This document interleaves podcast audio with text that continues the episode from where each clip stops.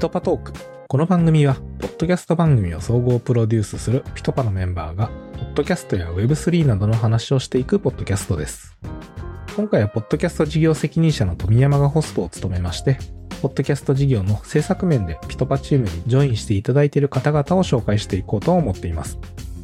今回は前回に引き続いてですね、番組プロデューサーで時にはキャスターとしても出演いただいている滝村さんをお招きして、ポッドキャスト制作についていろいろお話を聞いていこうと思っています。それではお聞きください。じゃあちょっとそれまでのいろいろ働き方聞いてきたんですけども、そこからポッドキャストを作るようになるかなと思うんですけども、ポッドキャスト自体はそれまで制作はなかったされてたのか、あるいは聞いてた番組がよくあったとか、どういう感じの関わり方だったんですかね。ニューヨークタイムズのデイリーとかはやっぱりもう大ヒット番組なので、英語で聞いていましたし、自分の周りでも古典ラジオとか聞いている人がいたりとか、ポッドキャスト自体は身近ではあったんですけど、やっぱりなんか日本語の番組の中ですごく定期的に聞いているっていう感じではなかったんですね。古典ラジオとかクオリティがすごい高いとは思っていたんですけれども、どちらかというと取り留めもないおしゃべりみたいな感じの番組の方が当時は多くて、あんまりそのポッドキャストの制作会社があるっていうのもピトパの求人を見て初めて知ったぐらいで、その制作会社がポッドキャストに参入していくっていうような流れも、当時はあんまりなかったんですよね。確かに、アイドルの番組をラジオ局がスピンオフとしてポッドキャストにちょっとやってみるぐらいはあったかもしれないんですけど、あんまりそういうのはそのアイドルがすごい興味があるとかじゃないと聞かないと思うので、私は当時聞いていなくて、なのでピトパに行った時は、なんだかわからないけど試しになんか作れないかなみたいな私も映像制作とかをしていたので、映像制作の時に音声も結構やっていて、オーディションとか使ったことがあったので、原稿も書けるし、喋れるし、オーディションも使えるから、まあなんか一緒にやったらなんかできるんじゃないか、ぐらいの、あんまりその仕事として何か期待してとか、安定した仕事を求めてっていうような感じではなかったんですよね。ちょっとなんか一緒に何かできないか聞いてみよう、みたいな感じで。で、その時に、ピトパで特殊職業の世界っていうような番組があって、ラジオ局でやっていた人が、制作の人として、スタッフとして働いていますというような形でご紹介を受けたりとかして、じゃあその特殊職業の世界という、まあ人気のある番組の中で何か、一本作りましょうかっていうような話になって、で、制作はそのラジオ局の経験がある方がやってくださる。私は原稿を書いて、喋ればいいというような、収録の日にピトパに行けばいいっていうような段取りで話が進んだんですね。で、その時にですね、原稿を書いて、石部さんに見てもらったら、ものすごいダメ出しが入るんですよ。もっとこうしましょう、ああしましょう。こんなに時間かかるのかと思って。もうなんかやってみましょうってなってから、だいたい1ヶ月2ヶ月で収録になるのかなと思ったら、もうその話があってから、まず原稿を3回以上書き直して、収録までに、それなんか秋ぐらいだったと思うんですけど、気づいたらもう年明けとかになっていたようなイメージで、4ヶ月ぐらい経っていて、こんなに大変なのみたいな。これ仕事として、こんなに何回も原稿を書き直したり、こんなに時間かかったら、相当単価が高くないと見合わないんじゃないかしらとか、ちょっといろんなことを疑問に思い始めたりもしながら、まあでもちょっとお金のことは度外視して、まずはやってみようっていうところでやることになって、ただですね、アドバイスいただいた内容がすごく的確だったんですよね。なので、3回くらい書き直した原稿は、結構もう原稿だけでこれは誰が喋っても完成度が高いなっていうような段階にまで仕上がっていたので、自信を持って収録を迎えて、で、収録して、まあどうだったかな、久しぶりに喋ったからうまく喋れたかななんて思っていたんですけれども、カンパケとして出来上がってきたものを見たらですね、編集のクオリティもやはり、もうラジオとまるで変わらないというか、ラジオ番組の中でもかなりここまで作り込んだ番組ってないんじゃないかって思うぐらい、ちょっとテレビの特集ものに近いような内容に仕上がっていたので、あ、これはたくさんの方が聞いてくださるんじゃないかなっていう、自分でもちょっとびっくりするような、編集もすごく素敵にしていただいたので、で、実際結構数字もその番組の中でもトップの方の再生数っていうのが結構すぐ稼げたので、これはなんとなくこの感じだとやっていけるかなっていう手応えがつかめたんですよね。うんうんうん、なのでまあ、メインの収入源としてならなくても、うんうんうん、タイミングがあればこのピトパという会社とクオリティの高いコンテンツを作っていきたいななんていうふうに思ったきっかけですかね。うんうんうん、あ、なるほどですね。そうか、一番初めは、まあ、制作って言いますか台本だったりディレクションのところがメインで、編集はやってなかったんですね。そうなんです。編集はやってなくて原稿とあと喋るっていうことがメインで、はいはいはい、で私もなんかその制作をまあそれまで結構もうメインでやってきたので、制作の人間としてポッドキャストに入ろうとはやっぱり思わなかったんですね。自分が喋れるんだったらやろうみたいな。やっぱりその喋り手としての復帰っていうことの方が重きを置いていたので、なぜかというともう編集者としてとか制作者としては逆に言えばもうどこの会社でも多分雇ってくれる。報道ステーションが作れたらまあどこの会社でも喜んで、高いお給料を出して雇ってくれるというのは分かっていたので、うんうん、あえてそのお給料もそんなに高くないポッドキャストの会社で制作者としてメインにやっていこうっていう気持ちは当時はなかったですね。はいはい、それは正直なところですね。ああ、なるほどですね。で、その中でもまあ一個それを作りつつ、その後あれですよね。うん、ニュースのプロが検証 SNS 詐欺事件みたいな。そうですね。ちょっと報道っぽいやつも作ったり。報道っぽいやつを。報道というかなんか特集っぽい感じのものですよね。うんうん、そうですよね。それも作らせていただいたりとかしていったらあれですよね。AFPBB ニュースという、AFP 通信のニュース番組を、まあ、原稿を書いて喋りませんかというキャスターの仕事をいただいて、あれはもう本当デイリーのニュースを週3回担当したんでしたっけね。そうですね。そうですね。週5のうちの、はい、3回お願いしてましたね。なので、週3回、AFP 通信の方とやり取りをしながら原稿を書いて読んでというような、AFP 通信の方々がすごくやはり、正確性というところとかを非常に細かく見ていただける方だったので、私としても本当に勉強になりながら、他社ではこういう言い回しですけど、AFP ではこういうふうに言うんですよとか、そういう独自ルールを細かくやり取りしながら、やっていった感じですね。それも1年近くやらせていただいたんじゃないかな、なんていうふうに思っています。で、その後が、レイ・稲本さん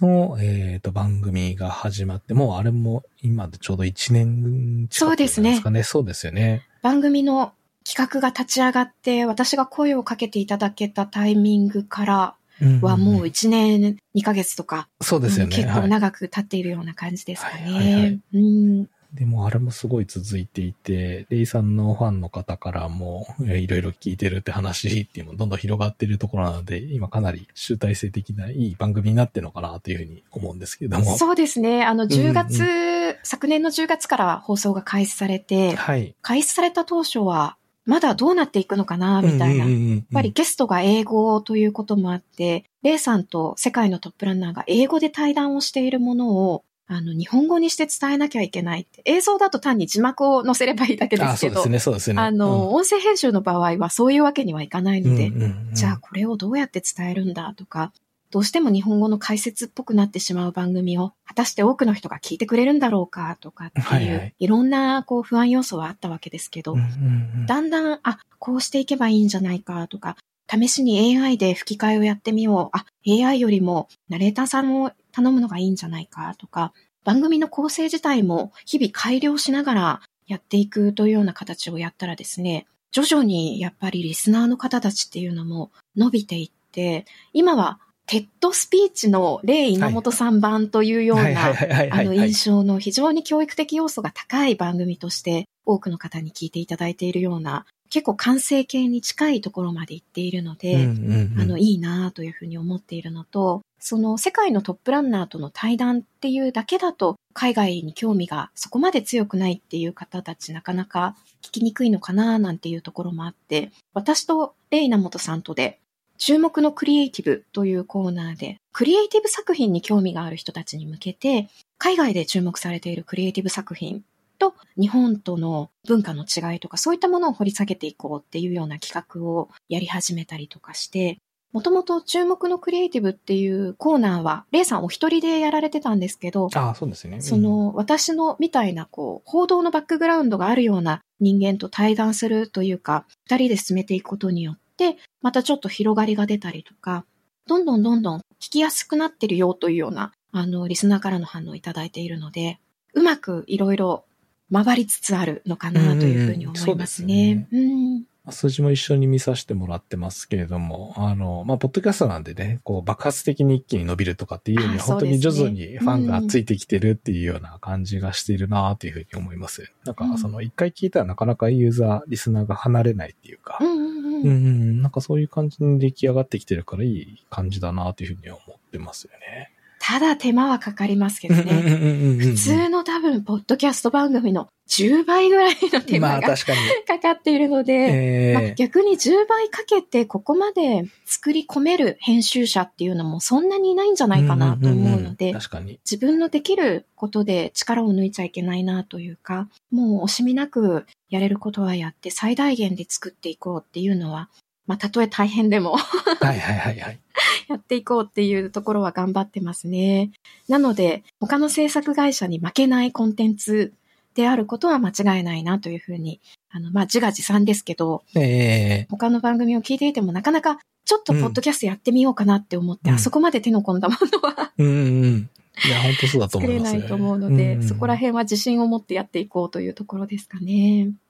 今の仕事だけで言うと、まあ、ピトパーの仕事もきっかけかもしれないですけど、他のクロニクルさんとかでも今番組持ってやってたりするかなと思うんですけれども、ピトパー以外でも結構ポッドキャスト制作とか企画ってどんどん今広がってる感じですか？そうなんですよ。AFPBB ニュースをやらせていただいたりとか、他の番組やらせていただいたりとか、ピトパーでしている中で、ポッドキャストの可能性っていうのをすごく感じたんですね。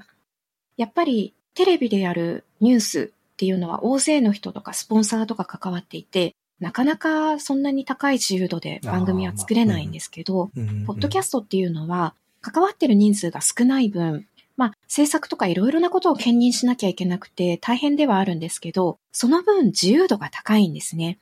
なのでそこが自分とすごく合っているなっていうふうにも思いましたし、その世の中の人ももう決まりきったあんまり自由度のないものを聞いていることに飽きているっていうような現状はあるなってすごく自分も含めてあるなっていうふうに思っていて、なのでポッドキャストっていうのはこれからどんどん広がっていく媒体だなというふうに思って、ポッドキャストの仕事をもうちょっと力を入れてやってみたいっていうふうに徐々に AFPBB ニュースをやっていた時から思っていて、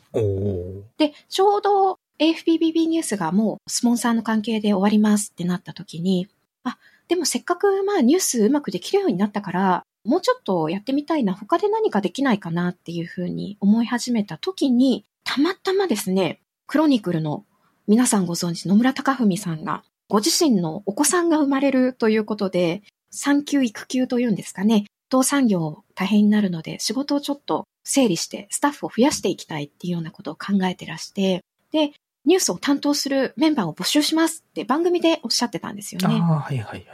で、あ、と思って、なんか私ぴったりですね。もしかして私のことを呼んでいるぐらいに、そういううまくどなたでも転職するタイミングで振り返ってみるとあると思うんですけど、そういううまく歯車が噛み合う瞬間っていうのはやっぱりあって、もう求人を見た瞬間に私だ。って思われた経験ってある方結構いらっしゃると思うんですけど、もう私だと思ってなんか音源のテープも送ってくださいっていうことだったので、もうその夜にですね、自己 PR みたいなものをそれこそ iPhone みたいな簡単な手持ちの機材で吹き込んで送ったら、すぐにお会いできませんかというような形で連絡をいただいて、なので世界のクリエイティブ思考という番組も立ち上がりますということで、打ち合わせに参加している頃に同時進行でポッドキャストのニュースの番組、ニュースコネクトというクロニクルが作っている番組もキャスターとしてやりませんかという話はちょうど同時進行で進んでいて、で番組の打ち合わせでレイ・ナモトさんが、いやニュースコネクトっていう番組が僕は好きですごく聞いてるんですみたいな、ああいう構成もすごいいいと思いますって言ってる時に、私はプロデューサーなんですけど、私もそれ出るんだけどなこれからでも情報解禁してないからまだ言えないなとかっていうような期間もあったりして、はいはいはい、で先に世界のクリエイティブ思考が放送されて、まあちょうど同じぐらいの時期ですかね、私のニュースコネクトも放送されて、デイさんびっくりみたいな、はいはいはいはい、打ち合わせでまさか竹村さんがみたいなはいはいはいというような面白いエピソードもあったんですけど、うんうんうん、なのでちょうどうまくタイミング的にも重なって、今は世界のクリエイティブ思考のプロデューサーであり、たまに番組にも出たりするような立場でありというのをやりながら、週に2回ニュースコネクトの火曜日金曜日を担当しているというような感じですね。なので多い時週に4本番組出しているので、はいはい、もう大忙しいですね。ポッドキャスト制作の中でも結構随一の忙しさじゃないですかね、多分。そうなんですよ。ただ先ほどちょっとお話ししたように、たまにそのテレビの番組のインタビューの仕事とかですね、翻訳の仕事とかを、大統領選挙とかアメリカで大きな事件があった時とかですね、頼まれることもあるので、そうするとテレビの仕事も局に行ってやっていたりとかして、本当に国連の仕事とかもされてましたよね。そうなんですよ、ドキュメンタリー映像も、はい、はい、作りたいとさっき言ってたんですけど、実際にドキュメンタリー映像作りませんかっていう仕事も、まあ、CNN でそういう経験をしているので、特に今特化してやっているのは SDGs に関するジェンダー平等とかサステイナビリティとか環境とか、あとはまあ平和とかですね、核軍縮みたいなこととか、うんうんうん、そういったテーマでドキュメンタリーを英語で作れる人材っていうのもこれまた少ないので、うんうんうん、少なさそうですね、うん、そういった企画がいろいろなところで立ち上がるとお声掛けをいただいて、一昨年ですかね、去年か一昨年の今頃はちょうど国連のドキュメンタリーを作っていたりとかですね。そうですね。やってましたね。なので本当に他の映像の仕事とかテレビの仕事、報道の仕事っていうのもバリバリやりながら、ポッドキャスト番組を週に多い時4本出して、なんてやってるともう本当にもう目まぐるしいそうですよね。ですね。ただそれだけお仕事が回っているというのは本当にありがたいことで、やっぱりこれからポッドキャスト業界で働いてみたいななんて思っている方にはぜひお伝えしたいんですけど、どの業界でも目の前の仕事をやって着実に他の人ができないようなスキルを身につけていくと、その時のお給料っていうのは、特にデジタルとかの場合、そんなに初めのお給料高くないと思うんですけど、自然と増えていくので、あんまり目先の福利厚生とか、そういうものを気にせずに、自分への未来への投資だと思って、やっていくと、結果的には、そんなに、もうなんか、豪邸に住めますとかならないと思うんですけど、私も豪邸に住んでないので、ただそんなに心配しなくてもいいかなっていう感じにはなっていくんじゃないかなとは思いますけどね、うんうんうん、本当に夢を追って楽しいと思える好きなことを、私も喋って自分が編集するとか、大学時代やりたかったことが筑波で形になるまでにもうそれこそ5年以上かかってますし、そこからこういうポッドキャスト番組、しかもただ作るだけじゃなくてプロデューサーっていうまた一つ上の立場に行くまでに、それこそね10年以上とかかかっているわけなので、まあやりたいっていう思いが強ければ時間がかかっても確実に形にはなりますし、逆にそこまでやりたくない。いや、そこまでやる気持ちが強くない。やりたいという気持ちが強くないと、5年、10年、15年とかって続けるのは結構難しいのかな、なんて思うので。好きだけど、経済的なことを考えて我慢するっていうのは一番もったいないなと思いますし、優秀なやる気のあるポッドキャストが好きっていう人たちに、この業界にどんどんどんどん入ってきてほしいなとは思います。すごい、いいまとめになってきたんですけど。ちょっとその間にですね、はい、また一ついろいろ聞きたいなと思うところが実はありまして、はい、一パーでポッドキャスト番組作ってるっていう、まあ今だともうかなり信頼してるところがあるので、お任せの部分だいぶ増えてきたなっていうところがあるんですよ。そうですね、ちょっとなんか創業メンバーに近いみたいな感じになってきましたよね。本当に初期から一緒にやらせていただいて、信頼関係もできているので、はい。かなと思うんですけども、実際ピトパでの働き方って他の、まあその制作会社だったり、仕事の現場だったり、まああるいはそのクロニクルさんとか、別のポッドキャスト制作と比較したときにピトパの仕事って、なんかどういう印象を持ってますかね？やっぱりすごく自由度が高いなっていうのは感じますね。以前にその世界のクリエイティブ思考というのはもう私が入る前からこういうのをやりたいねっていう話がすでに進んでいたところに途中から入らせていただいて、そこからじゃあどうやって形にするかっていうところを私がこうした方がいい、ああした方がいいって言って配信にこぎつけたっていうような流れがあったんですけど、この番組以外の番組は割とまだ何も決まっていないんですけど、なんかこういうイメージでなんか作ってみましょうかっていう、そのゼロベースからの立ち上げっていうことを結構富山さんともね、SNS 事件簿とか本当ゼロベースからの立ち上げをさせていただいたようなところがあるんですけど、そういうことってなかなか他ではあまりないと思うので、自由度の高さっていうのはやっぱりピトパの特徴だなというふうに思いますね。ただ、ある種ですね、ポッドキャスト全体の特徴なのかなとも、ちょっと思うようなところがあって、ニュースコネクトという番組はクロニクルという会社と組んでやっているんですけれども、そこのニュースもですね、野村さんの方で選んで、これをじゃあ今日やってくださいって言われているわけではなくて、キャスターの側からの提案なんですね。今日たくさんこういう話題になっているものがあります。その中で、今リスナーに伝えなきゃいけないのはこれなんじゃないでしょうかっていうのを、提案して、あ、それでいいですね、行きましょうってなることが多いので、ま、そこで、いや、今日もっとこっちの方がネームバリューとして大きいと。あとは、こう、インパクトが大きいので、こっちをやりましょうって変わることももちろんあるんですけど、基本的には、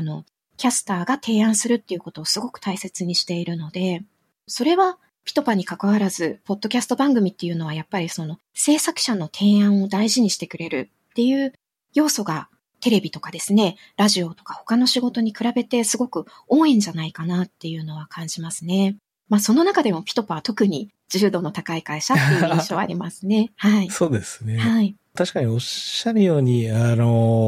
制作関係者自体が少ないっていうところもあったりはするので、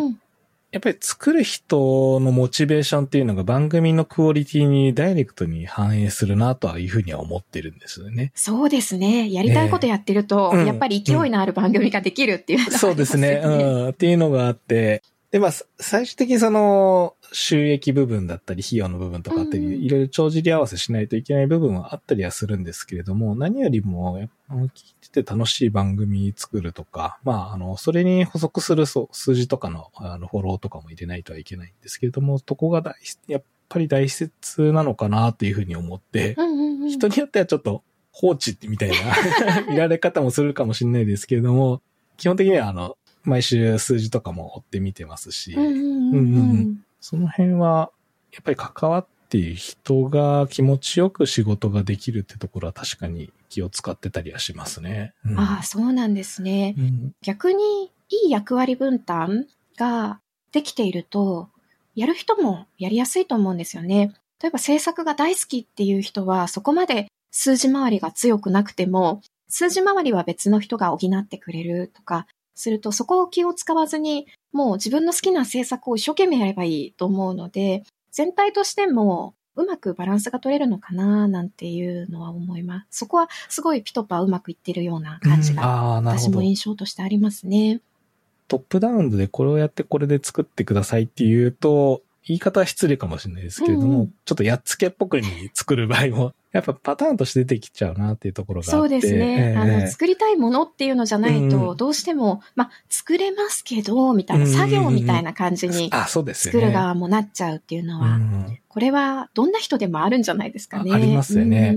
で、それ自体が、もう本当にクオリティの差にはっきりと出てくるなっていう、まあ、音だけっていうのもあるのかもしれないですけども。音は本当出ますよね。その時の体調とかも出ますし。あ、そうですね。その人の、イライラしているとか雰囲気も出ますし、音はテレビよりも全然ごまかせないですよね。なんかそんな感じしますよね。なので、まあ、やっぱりちょっとそういうフォローって言いますか、気になるところ心配があって、だったら都度相談してくださいっていうようなそのワンオンワンを設けたりとかっていうのもやってますし、そ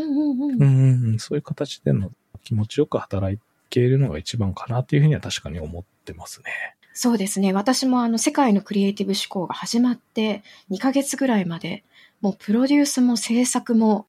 もうすべてやらなきゃいけないっていう、やっぱりすごく大変で、スタッフを増やしてくださいっていうふうにお願いしたら、とても優秀なスタッフを増やしてくださって、はい、制作は私はメインでやるんですけど、スケジュール周りの調整とか、そう細々したことを、まあ、それも全部自分でやろうとしてたなんて、今振り返ったら信じられないぐらいですけど、本当になんか3人分ぐらい働いていた時期があったので、増やしていただいて、1.5 人分になっただけでも全然大きいみたいな。そういう増やしてくださいとかっていうのも反映してくれるピトパっていうのは会社なので、すごく困ったら相談しやすい環境っていうのはあると思います。ありがとうございます。逆にピトパでの制作もっとこうしたらいいんじゃないってなんか思うこととかってあったりします優秀な制作の人をもっと集めたらいい。集めたい。そうですよね。もともとがやっぱりピトパって、エンジニアリングとかの分野も強い会社なので、そうですね。テレビの制作会社とかだとは、もう制作のノウハウを長年やって持ってるっていう人が自然に集まってくるようなところはあると思うんですけど、やっぱり、ポッドキャストっていう分野がそもそも新しいっていうのと、まあエンジニアリングが主力の会社でもあるっていうところで、制作大好きっ子みたいなのは、まだまだこれから雇い入れる余地はあるのかなっていうふうに思っていて、そういう新しい感性を持った人たち、作るのが好きな人たちがもっともっと集まってくれば、すごいバラエティに富んだいい番組どんどん増えてくると思いますし、逆にポッドキャスト業界からポッドキャスト業界に転職するってまだまだそんなに人材として多くないと思うので、テレビとかラジオとか雑誌とか音声編集やったことなくても編集力自体はありますっていう人たちがどんどん入ってきてくれると、まあ、オーディションをどう使いこなすかっていうのは、本人のやる気と時間をどれだけかけるか次第で、いくらでもできると思うので、そこじゃなくて、こう、頭の考え方とか構造とか、作るのが好きとか、そういう、後からなかなか身につかない部分の能力を持っている人たちがいっぱい来てくれると、私もそういう人たちと一緒に働きたいな、なんてふうに思ったりしますね。確かに。ダイバーシティですね。そうなんですよ。世代も全然違う人たちとかといい刺激が起こせるような感じになるかな、なんていうのは思いますね。制作の人も徐々に今増えてきて、全部で何人くらいだろう。編集だけとか台本だけの人とかもいると、13、4人ぐらいまで増えてきているので、まあ、なんかそろそろそういう人たちとの交流会だったり、あと、今だとその人とピトパーの1対1の関係の、クオリティって言いますか、っていうのがあったりはするんですけども、まあ、もうちょっと横で、これがピトパーの番組作りだ、みたいなのもちょっと今から作り始めようかなと思ってるところなので。いいですね。すごいいいと思います。その辺をまあ皆さん一緒に働いてきたメンバーの方とかとチームの人と、意見集めながら作っていきたいなと思ってるんで、これからもよろしくお願いします。よろしくお願いします。なんか野村さんとも話すんですけど、クロニクルの。野村隆文さんが、ポッドキャストにおいて一番大事なのは、やっぱり構成力だよね。っていうのをおっしゃっていて、私も本当にそうだと思うんですね。どんなに喋るのが上手い人が出ていても、どんなに編集がかっこよくても、構成がちゃんとしっかりしてないと、全然面白くないし、面白くないなって思ったら、もう定期的に聞こうっていう気持ちにはやっぱりならないと思うので、そうですね。その辺の構成力っていうのは、持ってる人たちが、構成って答えがないので、絶対にこうしなきゃいけないとか、A の後に B が来て C が来ますみたいな、そういう単純な方程式でもないので、そういう構成力がある人たちがどんどん来て、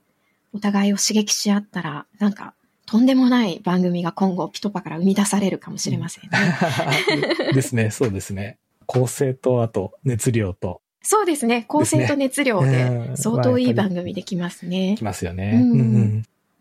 ということで、今日は時間いっぱい、いただきまして、すいません、竹村さん、ありがとうございました。ありがとうございました。では